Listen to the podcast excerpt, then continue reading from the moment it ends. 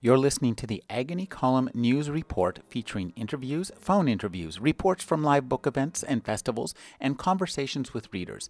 You can find additional news, interviews, book reviews, and more five days a week at the Agony Column website at trashotron.com slash agony.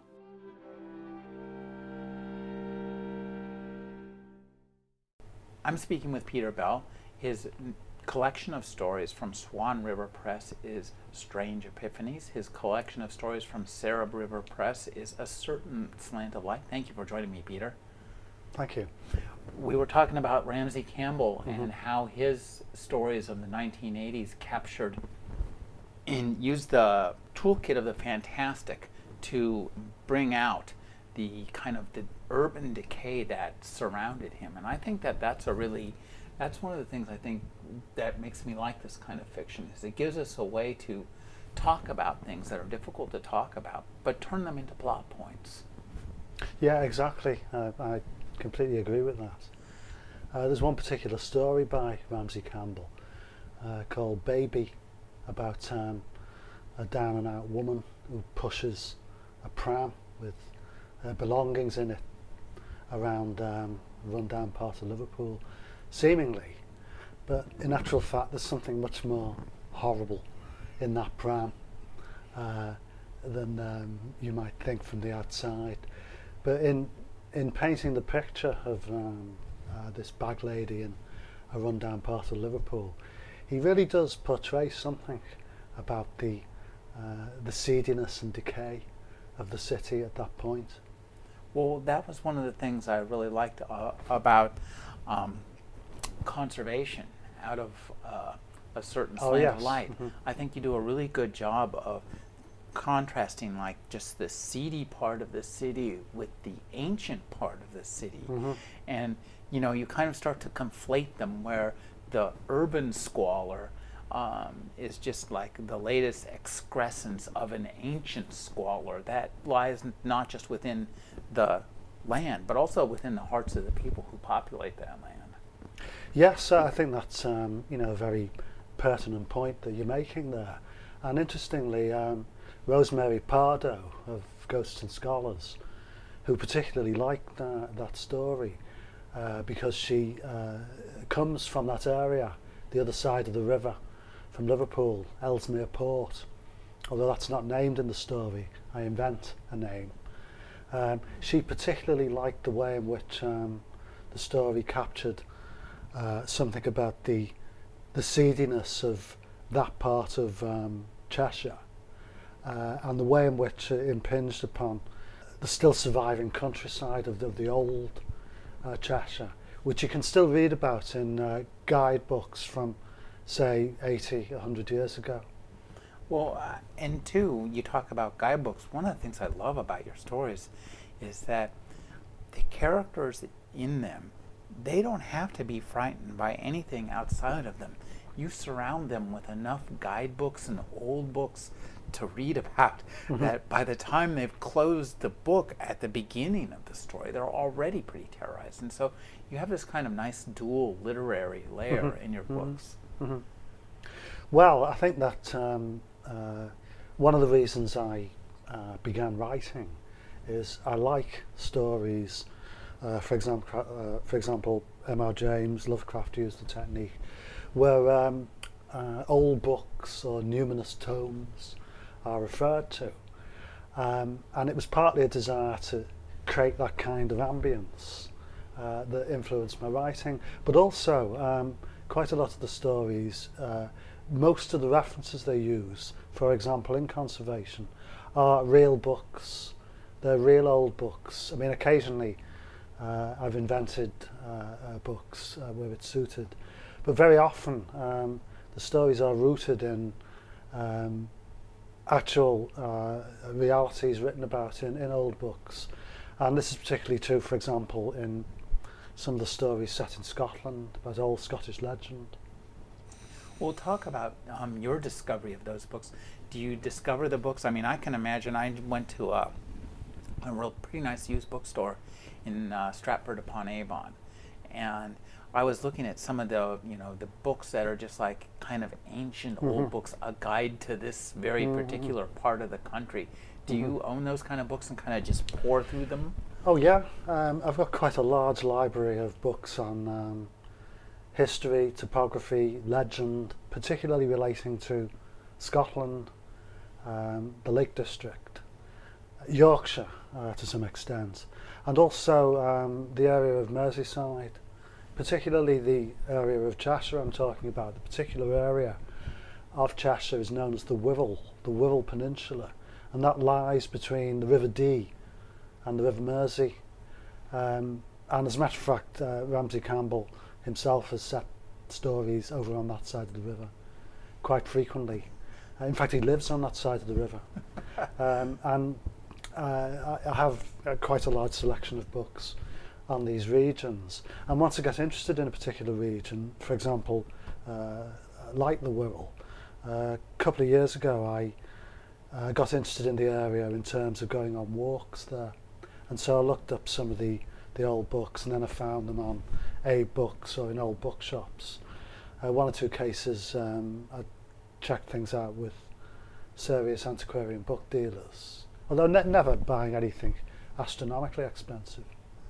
Well, I think too that that kind of texture. It's nice to have that dual literary texture in a short story because it allows you in the the compact space you have in a short story to really allude to a much wider world yeah. and mm-hmm. to have your short story seem much bigger than it is. It's mm-hmm. like the TARDIS, mm-hmm. it's bigger on the inside than it is mm-hmm. on the outside. Uh, well, yeah, yeah. For example, I'm currently writing a story which uh, I think will appear in um, uh, a collection from Gray Friar Press set in the Cuillin Mountain in Scotland on the Isle of Skye. Um, and these mountains themselves are quite horrifying you know, and uh, quite awesome. Uh, and it, it tells a tale which may sound very simple about two climbers getting lost as a result of the perils uh, in the in the mountains, and thereby uh, encountering a certain supernatural phenomenon. But much of the um, uh, the basis of, of the story uh, it will refer to and quote from uh, guides to the Cuillin, accounts of climbs up the Cuillin, where the descriptions given by the mountaineers are in many ways as terrifying as any kind of supernatural legend. Well, that's something I think you do extremely well in all your stories. I think that you are a master uh, of creating a, a sense of places that are really menacing in and of themselves, where the place itself, I think, in almost every story that I've read of yours, is a major character. Well, I mean, this is absolutely true, and this is, um, you know, what lots of people have said, and to that extent, uh, I feel that the stories have greatly succeeded and communicated what was my intention and in my mind in writing them, because when I began writing, um, uh, the main reason I think I wanted to write is that I wanted to kind kind of bring to life strange places I'd visited mm. because I consider the uh, the world out there, uh, whether you're talking about some downtown part of a city or the Cuillin Mountains in Skye or wherever, is is very strange and mysterious, and um, uh, to write about that, uh, that that would provide a great setting for. Um, uh, you know the ghost stories, and of course all the writers I admire um, do that. H.P. Lovecraft in Old Vermont, mm. Algernon Blackwood in lots of different places, M.R. James creating the ambience of um, Old England and the uh, you know the ecclesiastical places. All these things, all these writers, uh, greatly influenced me and made me want to bring places to, to life. Well, I think too that as you're bringing a place to life, you are also bringing your characters to life because they are seeing the place and um, the what they see as much as it's a reflection of their terror of a place they might never have been is also a reflection of what is in their tiny minds. Absolutely. Uh, in fact, um, in a number of my stories, uh, I feel I've left the way open in any kind of interpretation for a reading which can either be purely psychological or uh, an explanation in terms of that person, perhaps because they're more receptive because of their temperaments to actual supernatural phenomena. And there's one story in particular, I think, which exemplifies this quite well, is the story Resurrection, uh, where the character Amanda goes uh, to uh, a village in Cumberland to escape oh. from her traumas. I never forgot that story. something which appears like um, a Wicker Man situation, mm-hmm. um, Mayday celebrations, uh, with um, sinister scarecrows. And this might actually be what's happening, but it's also the case that that individual uh, is um, a sort of borderline schizophrenic mm-hmm. and his uh, mind's breaking up. And uh, the story ends with a surrendering. She doesn't know whether whether whether it's it's with elation or horror to what on the surface is a kind of a ritual uh, destruction and burning. But that you see is a metaphor for um, you know the complete sort of um, uh, you know craziness of her mind, uh, just to an extent that she is indifferent whether it's um, uh, uh, you know deliverance or you know some sort of um, condemnation. Well, also too, I mean that's the perfect knife edge of horror that that is really hard to hit, where you want to hit this idea whether it's awe or terror are mirror mm-hmm. images mm-hmm. of the same emotion and sometimes the mirrors at extreme poles it the difference between them is pretty negligible. Mm-hmm. Mm. Um, another example, which I think um, uh, fits into this this particular debate, is the story "An American Writer's Cottage." Oh yeah, yes, which is about um, another one from a Strange woman, Um, similar character in a way, sort of breaking up uh, under the impact of alcoholism, and as the story develops, you're not quite sure whether um, you know she's seeing things or whether she is indeed, which is, is true in the case of the story, in a haunted house, where in fact um, somebody who had succumbed to similar temptations and troubles had left her, you know, supernatural mark. And interestingly, um, that um, that cottage uh, is based upon a place I once visited on um, an island, the name of which has only been slightly changed. Uh, it's not an island that can normally be gone to unless you stay on the island. And the, the isolation of the cottage and the fact that on the island it was said there was a cottage sometimes occupied by an American writer. I never found out who that was uh, or whether the writer was significant, but that stuck in my mind. And then when I came to write this story, uh, I really began with the idea that somebody would encounter an American writer's cottage um, and then the story that was spun upon it, uh, you know, came from a number of other influences as well.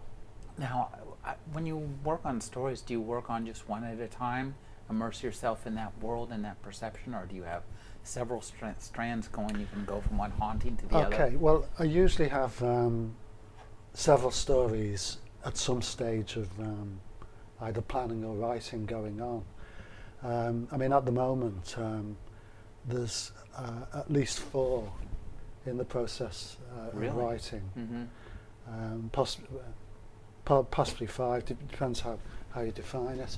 But uh, when I actually sort of uh, get down to writing one, I then devote all the time to it. Mm-hmm. But there's an awful lot of time that goes by uh, between the idea and when I sit down and write it. Mm-hmm. I write everything um, normally first of all by hand in pencil, uh, which I find easy to amend mm-hmm. you know, with an eraser. Um, and I won't be too bothered about um, whether there's bits in I think maybe ought to come out, or whether it's too long, or even if some of the, the language is a bit naff. Um, and then I go I go back to it and I go through it more carefully uh, as I type it up onto the word processor. Um, and then there's a sort of um, an endless series of uh, correcting on the word processor and rewriting. And then even when I get a final draft, I um, how do you know? I go back to draft? it. Well, there reaches a point when you think, well, that's it, but then I keep going back to it. I keep printing it out and rereading it because I find it better to read it on paper. Um, and it'll take, say, a period of three weeks or so, and I'm still amending it. But I could go back months later and continue to amend it. Even the stories in the books, as you've seen, uh, where I reprinting them, I would probably amend them in terms of phrases. I, th- I think I remember uh, a couple of the stories in uh, a certain slant of light. You you mentioned that you, yes. you had mm. extensively reworked them for the for the book. That's right. Yes, there's um, there's two stories. And one in particular, only sleeping, uh, mm-hmm. which is about um, a boy encountering supernatural events on the Isle of Man. Um, that one um, was considerably longer when it was originally published because it, it had a sort of a long extra scene in, in mm-hmm. the fairground, which although I, it was very good and everybody thought it was very good, I felt it didn't properly engage with the direction of the story. So when I rewrote it, I edited that out. However, quite a few people have said they preferred the original. well, I think a lot of people like me just want as much of your prose to mm-hmm. experience mm-hmm. as possible, and mm-hmm. so. Mm-hmm. But I do understand the uh, the inclination to keep a short story very, very focused. Mm-hmm. You know, one of the things we were talking a little bit about earlier is, uh, you know, your sense of location. I think something that's really interesting uh, about your work is it evokes, I think, uh, an unease we have now because the world is essentially entirely mapped and entirely known. I mean, there's not a place you can't see right from this little tablet here. Yeah. On the other hand, once you get out there, the world is entirely unmapped and unknown, and all you have when you confront it, and I know this because I'm in the midst of traveling to all sorts of places I've never been before, all you have is yourself, and maybe that's not something that you might find thing parts of yourself that you're not so happy with. Mm-hmm. Well, I, I, agree that um, when you look closer, you know, you go into a kind of microcosm uh, the world is um, uh, not as discovered as it seems. Um, I mean, a lot of people travel far more often than they used to, mm-hmm. and it might create a sense of, of knowing the world. But there are so many um, corners, and unless you look at them in a sort of a microscopic detail, I mean, for example, I've gone up to various places in Scotland which are very remote, and um, uh, you know, spent some time there just wandering around alone, and you pick up something entirely different than if um, you followed um, like normal tourist routes or even routes um, organised by um, uh, you, you, know sort of serious walking organisations or you know unusual uh, themed uh, organisations. I spent a lot of time um, visiting the Isle of Coll in Scotland, which mm-hmm. is a mm-hmm. very small island, 14 miles long, three miles wide. And it was quite um, an eye opening experience to go and sort of live there from time to time with um, the people who were on the island. It was quite different from the way the island appeared. Uh, How did you live there? Trip. In a rented house, or? Well, um, I had um, uh, a, girlfriend who lived there for quite a long time. Sadly, died in 2005. But um, uh, I used to stay uh, with her. She moved to the island, mm. bought a cottage there, um, and um, uh, sort of settled into the community. It was only 150 people on the island. You know, I, you said something I thought was really interesting that uh, we think we know the world, but when we start to get there and look at it in detail, mm-hmm. then it starts to reveal itself into something in different ways. And I think that's informs the the plot structure of a lot of your stories, and that people will arrive in places thinking they know them, and they find out that they really don't know them mm-hmm. quite so mm-hmm. well. And as you, once you start that journey to looking at the detail, it's a journey that's really hard to stop until sometimes you come to mm-hmm. something that can harm you. Yeah, yeah, I, I, I agree with I agree with that, and uh, I always see uh, what's happening in my stories as uh, a person arriving at a place which may have certain um, aspects of strangeness about it, but as the story evolves, they get more and more uh, enmeshed in a kind of an unraveling of that strangeness or an intensifying of it, so that reality is collapsing more and more around them. And to that extent, I think possibly I've been influenced by writers like Robert Aickman, mm-hmm. although I would not. Uh, uh, I would not wish to compare what I was doing to Aickman because I think Aickman is is too great to be imitated. But more than any other writer, Aickman, it seems to me, uh, explores uh, the collapse of reality from seemingly familiar situations. I remember the very first time I encountered uh, the Stains. In a, oh yes. In a anthology edited by Ramsey Campbell, New Terrors, mm-hmm. and that sense of collapse uh, is that's the the theme and endemic in that story. And but I think too you do that too as well quite well in your, in your own. You have a very different I think approach than Aickman, but I think you have a good sense of bringing people to a place and then just letting their own sensate their watching the self collapse and i think that that's mm-hmm, mm-hmm. an interesting notion because we live in a world where um, we're supposed to be you know constantly protected and our health is monitored and our psychological health is monitored. But really nothing can save us. Mm-hmm, mm-hmm. so absolutely. And again going back to the story resurrection uh, Amanda feels that such things as going into the dining room in the hotel uh, with its its neat knives and forks, yeah, and serviettes, yeah, uh, that she's somehow protected, but all the time she's paranoid about sort of sexist comments from the men at the bar. Um, you know, she she is actually totally neurotic, and is projecting that neurosis onto the outer world, and she's seeking familiarity even as it's collapsing around her. And the thing is, um, although these readings, you know, can appear from these stories as we're talking about now, um, when I was writing those stories, I didn't set out with a specific plan that this is what I would be doing. Mm-hmm. Uh, I wrote the story from a few basic ideas, and then it evolved. And in that ca- that particular story, but could be said about a lot of them, uh, I got a sense that after a while, I was not so much creating uh, the story as recording it through uh, the mind of the protagonist.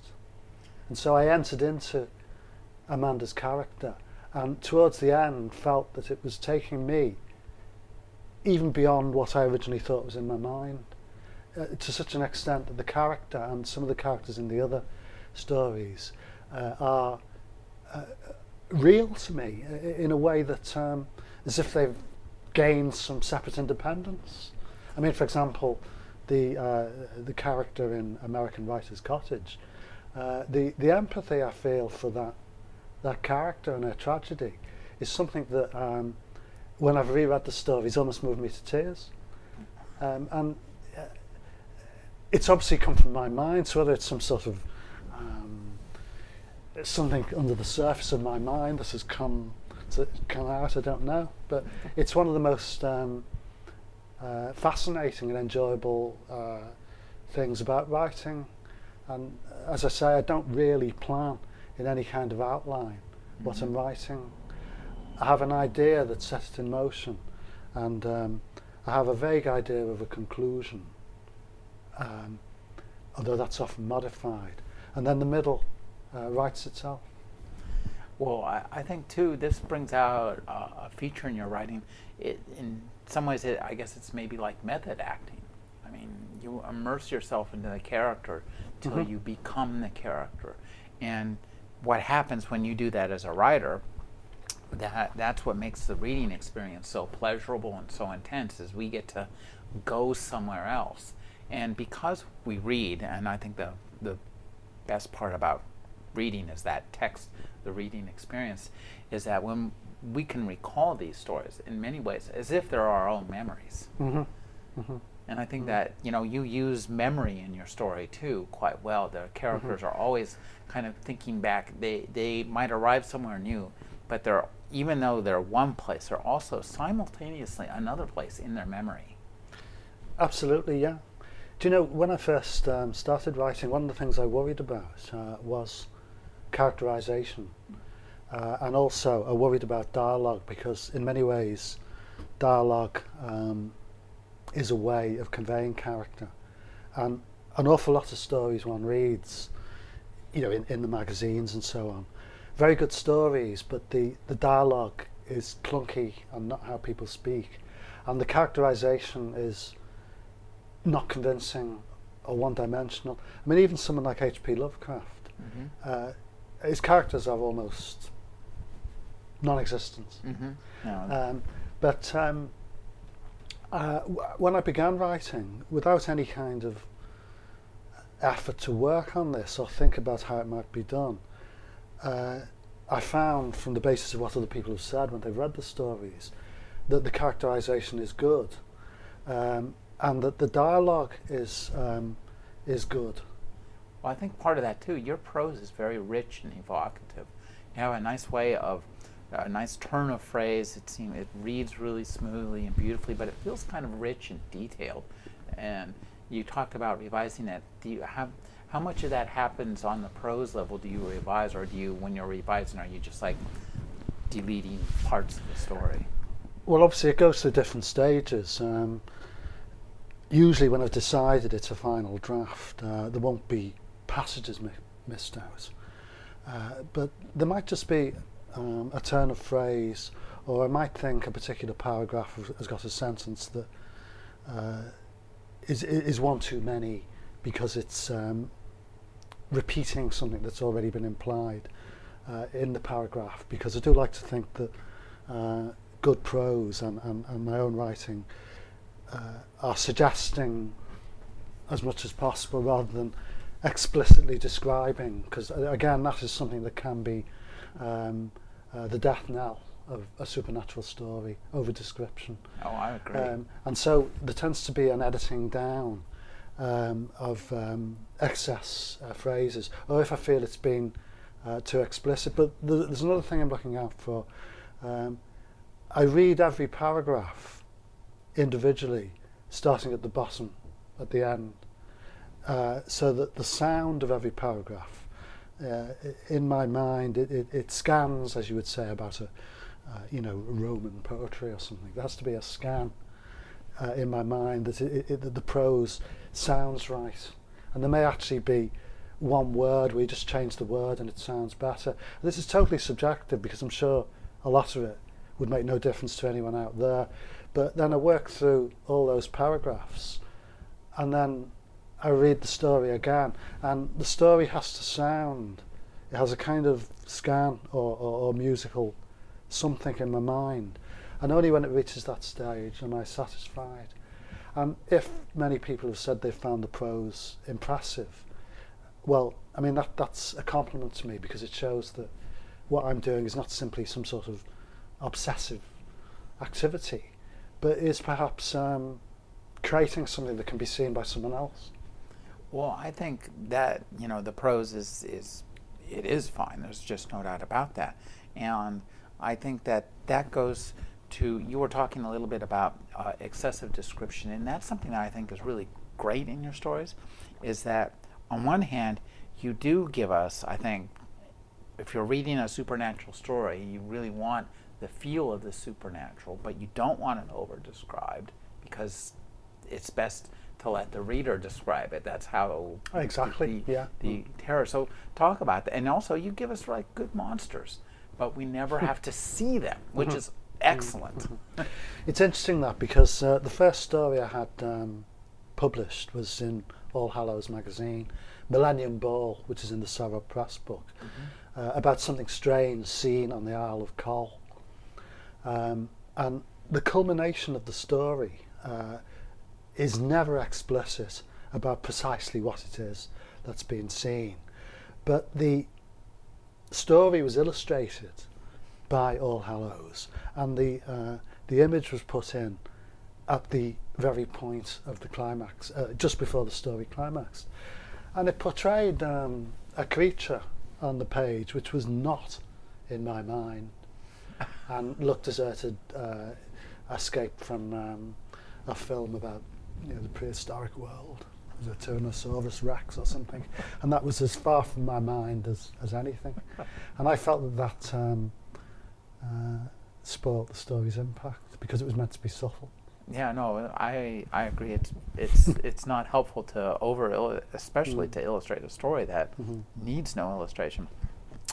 Um, you know, one of the things I think that interests me about the way you're writing is there's a, a lot of people, you know, in, in your in the press, in the small press world around here, just in, in this exact area, who are exploring this terrain. I think it's a really interesting kind of terrain. Um, stories that are have a strong psychological element, a strong sense of place. Um, so talk about why you think that we are still interested in this kind of story in an age where we're even here in the most remote of places surrounded by technology? Well, I think technology, you know, obviously uh, is, is an aspect of uh, modernisation, which uh, for quite a long time now has been, on the surface at least, transforming the world. But it's also taken people, I think, away from um, much uh, that previous generations were aware of. Uh, I mean, just something as simple as um, uh, young people growing up, say now, in um, a small village, or even in a very remote place like um, I was recently in the Faroe Islands, remote islands on the way to Iceland, and um, I was told that uh, the young people um, because of the internet, because of media and TV, they want to leave the island and go where it's exciting.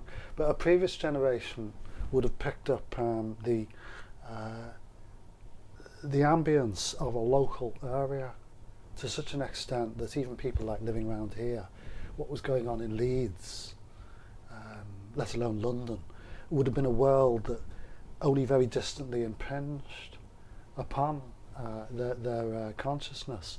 And I think that um, uh, in a lot of contemporary fiction, especially, uh, that sense has been lost because I think a lot of uh, commercial contemporary fiction um, demands uh, an engagement with the surface.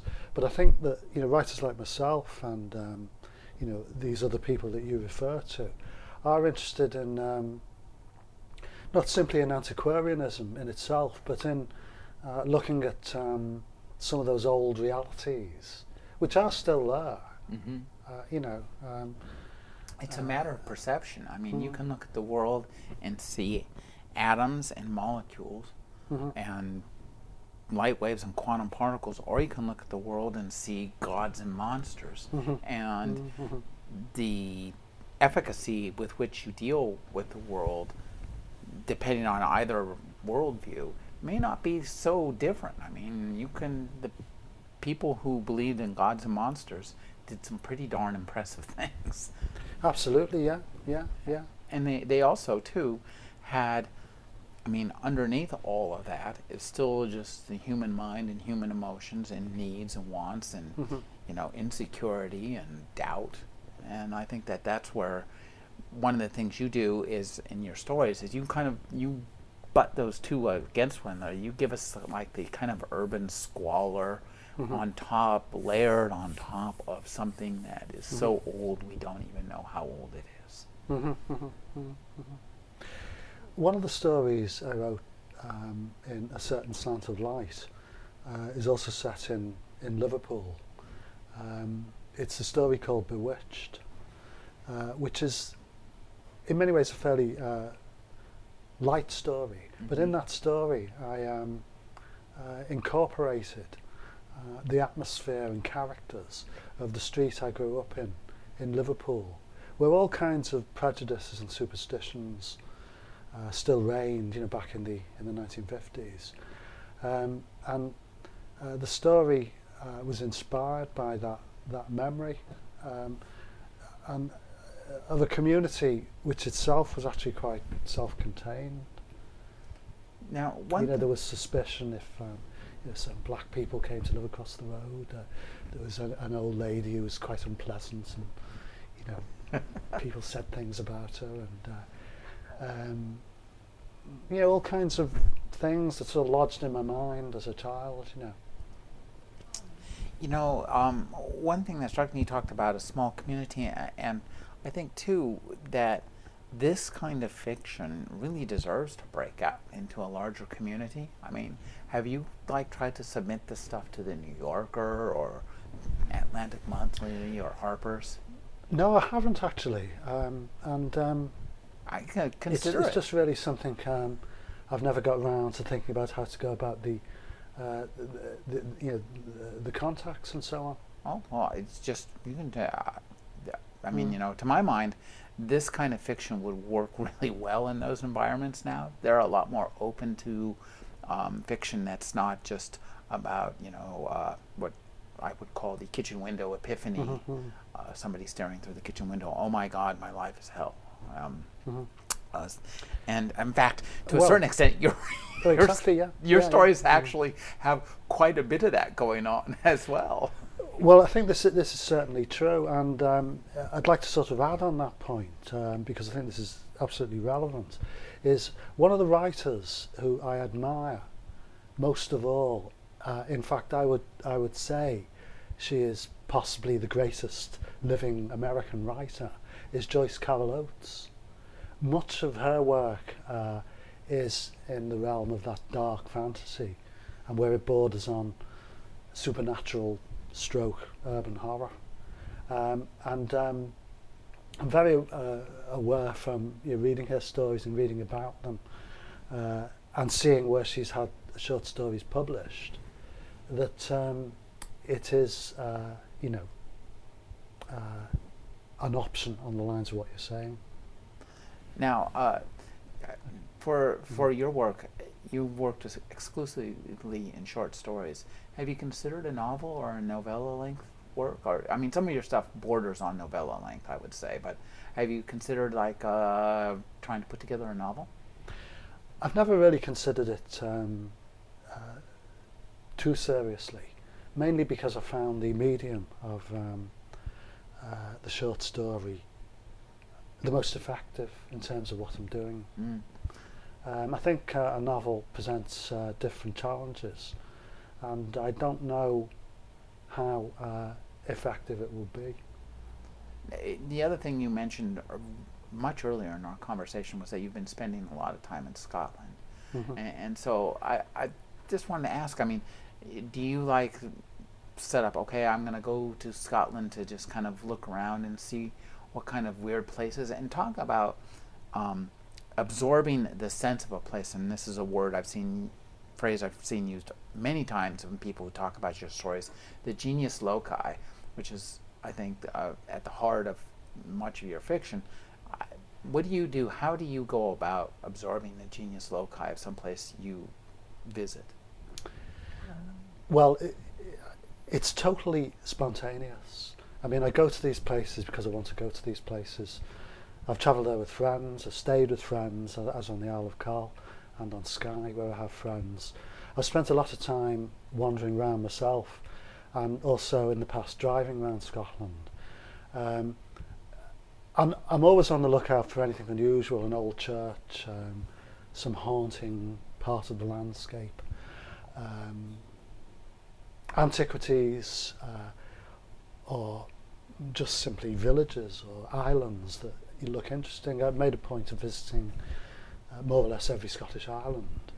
Um, and everything that I've written down later uh, has come from my mind later. I've never gone uh, looking out for ideas or searching for um, inspiration. Do you take notes when you go there, or photographs, or um, draw out? Nothing is done in a very planned sort of way. I do take photographs, but n- not in a an overly serious way. Uh, I also make sporadic notes in, in journals sometimes I might keep a journal of a visit, mm-hmm. but I often write them up afterwards. As a matter of fact, I have been in the habit uh, lately of writing up, sometimes relating to events of quite a number of years ago, of um, travels around Scotland, Scottish Islands, which I've entitled Journal of a Tour of the Hebrides, and I share the what I write with um, like-minded um, people, it, mainly in the, the sort of small genre, uh, small press, uh, supernatural genre circles, people like Mark Valentine and um, uh, those sort of people. Um, but these are very much retrospective uh, accounts mm-hmm. of um, things that I've, I've observed either recently or further, further, further ago in the past. Um, but people ha- who've read those journals them- themselves have said that they convey uh, something of the strangeness of the stories. I, guess I that certainly wouldn't surprise me. I, I mean, it strikes me that uh, have you considered a collection of that kind of writing? Uh, yes, I have. Um, and what I always had in mind is that when I had enough together that I liked, perhaps dealt with most of the Scottish Islands, mm-hmm. you could actually go to a small Scottish publisher, of which there are quite a few, and propose uh, they might want to print a journal like this. Because I, I write um, the journal in a manner um, which is, probably has more affinity with um, the uh, 18th or 19th century writers rather than a contemporary um, travel journal. Now, uh, do you have anything that you could read to us from with you? Okay, I'll read um, a passage from uh, the later stages of An American Writer's Cottage, which is one of my favourite. Okay, great. Let's hear uh, stories. Um, probably the one with which I feel most um, comes closest to perfection in my my judgments. Okay. Um, just from there to there. Perfect. Um, right, tell me when you're ready. Go. Margaret rushed to Shuna House. She must speak to Katrina. Yet what was she to say? That she was haunted by Karen's ghost? that she knew she had hanged herself in the cottage, that they had been lying to her. It was, after all, on sober reckoning, only supposition. Macbeth would put it down to drink. She had caught his disapproving looks. But Katrina knew. She bore within her soul the sensibility, the insight of the Hebrides. Are you sure you're all right there? Margaret knocked repeatedly and loudly, but the sole response was Charlie's furious barking. No lights were on, nor was there smoke from the chimney. They must still be at Fort William. Night was almost upon her. All the time it was getting colder, the penetrating chill of a Scottish April. The only thing was to brave it out one more night. Wine and whisky would see her through. They always did. Sweet waters of oblivion. The dell was dim in rhododendron shadows. The cottage, a silent presence. Garden and loch were swathed in pale moonlight. She could hear the seals crying. Almost, she imagined, she could make out words, a litany of inconsolable grief. Never had their voices sounded so achingly beautiful, yet so eloquent of desolation. Margaret felt enticed, drawn towards the rippling dark waters of the loch. It was then that she heard another sound, an eerie counterpoint to the seals, a low, soft crooning. Too late, she saw who it was, chanting to herself in the tumbling burn.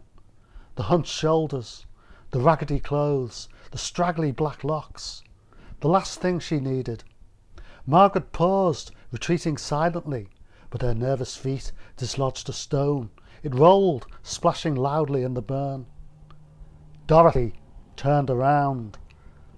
A bit of a fright to look at, but harmless. Katrina's words came back. But 15 years old? This creature looked a hundred, or was it a wasted 55? Margaret recoiled, seized with mortal dread.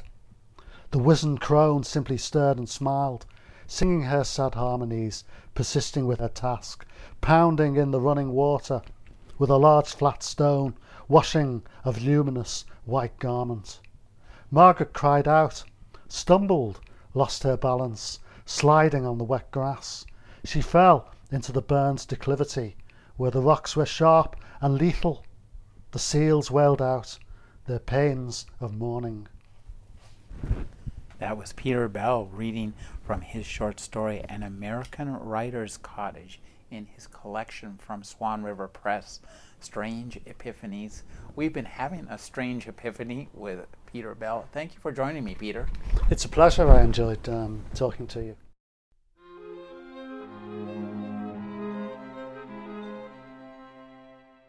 You're listening to the Agony Column News Report featuring interviews, phone interviews, reports from live book events and festivals, and conversations with readers.